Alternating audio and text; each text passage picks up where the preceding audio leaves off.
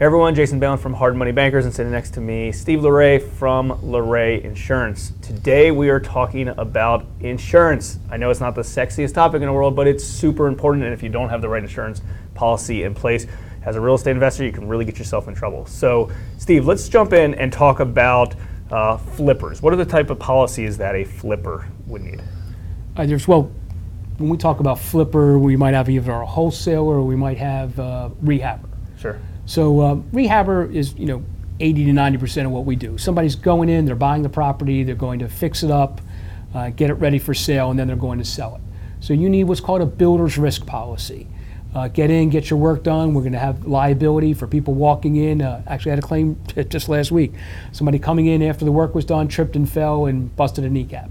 Uh, you need builder's risk insurance. We also have some theft, theft of copper pipes, things like that. You need to make sure that's all covered. If you're a, a wholesaler, maybe somebody that's just buying it, you're not going to do any work.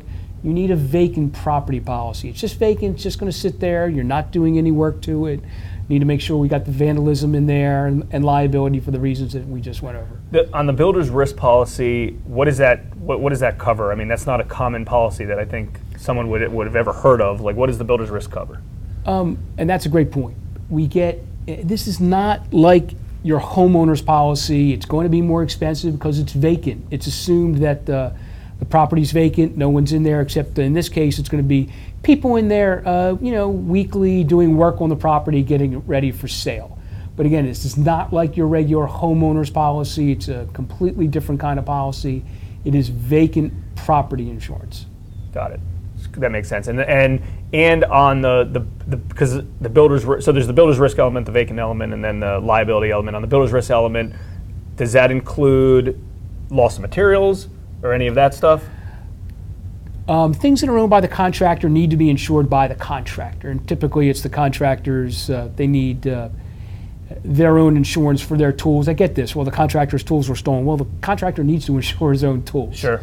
So uh, all that stuff should be insured. Um, maybe something called an installation floater, where the the uh, again the the contractor should really have that insurance. Sure. Um, does the liability, and I get this on the lending side a bunch that a lot of our borrowers reach out to us on, and they say, well, my contractor already has a, a general liability policy.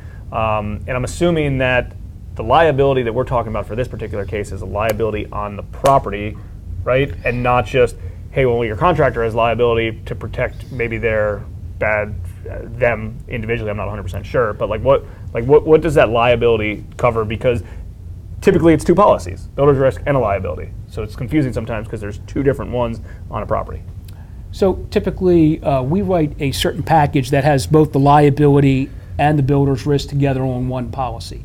And when we do it that way, it's a premises liability. Trip and fall, as I alluded to earlier.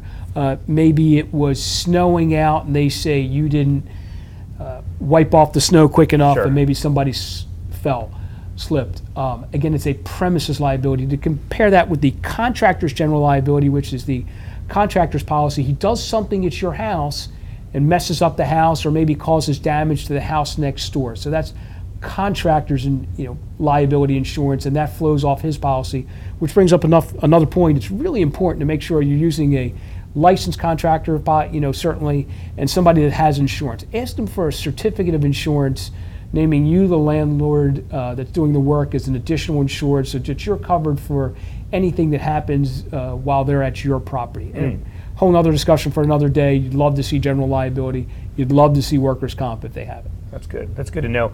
Uh, let's jump into landlord types of policy and a, rent, a rental type of pro- policy. And this comes up a lot with some of the borrowers that we work with. And they say, okay, you know, they send over their insurance policies and it's a landlord policy. And they, they, they look at it as, hey, this is the, you know, landlord policy seems to be the cheapest type of policy out there. I mean, and you can talk about that in a, in, in a second. But eh, you know, it's like, hey, you can't do a landlord policy. It's got to be builder's risk and and liability if you're flipping the house. Don't just try to get the cheapest policy because guess what? I'm guessing that if you have a landlord policy, it's the wrong policy and something happens, chances are that insurance company is not going to pay you out, so you're just burning money anyways. buried within a landlord policy. The landlord policy is, hey, the work's done, and we're going to rewrite it to a landlord. Um, you've got a tenant moving in. That's a landlord relationship. Uh, those things have vacancy clauses in it. And what that says is if it's vacant for over a certain period of time, whether that's 30 or 60 days, uh, in several types of claim situations, they don't have to pay anything, and you need to be aware of that.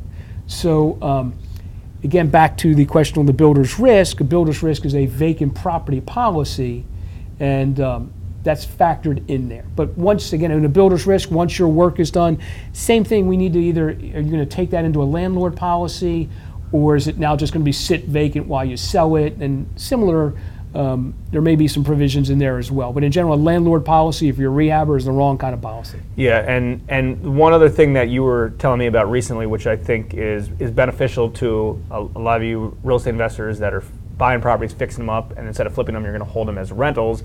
Let's talk about that. I think it was called like a, I don't know some sort of conversion policy. So it's got a builder's risk, and then it can convert into a landlord policy.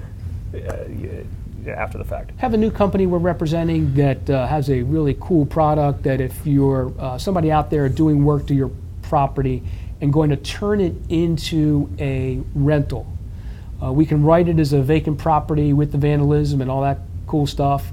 Um, and then as you're ready to turn it into a rental, instead of having to sell you a new policy, we're going to endorse it over to a landlord policy and you'll be happy because you're getting a refund check because the premium's coming down because landlord policy, somebody's actually there all the time, and the premium's going to be a lot lower than a necessarily that builder's risk, which uh, is vacant property and higher risk. All, all good stuff. Well, as you can probably tell, having insurance is important. Make sure you have proper insurance. If you don't know what insurance to have, reach out reach out to Steve. I'm sure he'll give you uh, you know recommendations. Steve, what's your best contact info? Best contact uh, for us is to give us a call at 410-602-2636. Uh, you can check us out on our website www.larayinsurance.com or uh, steve at larayinsurance.com is my direct email. Email me and we'll happily get back to you happily give you a quote or answer any questions you have. Excellent, Steve. Yep, this stuff's super important. So I know, like we said earlier, insurance isn't the most sexiest topic in the world, but it's super important and make sure you have your proper, proper policy. Thanks again. Thanks again.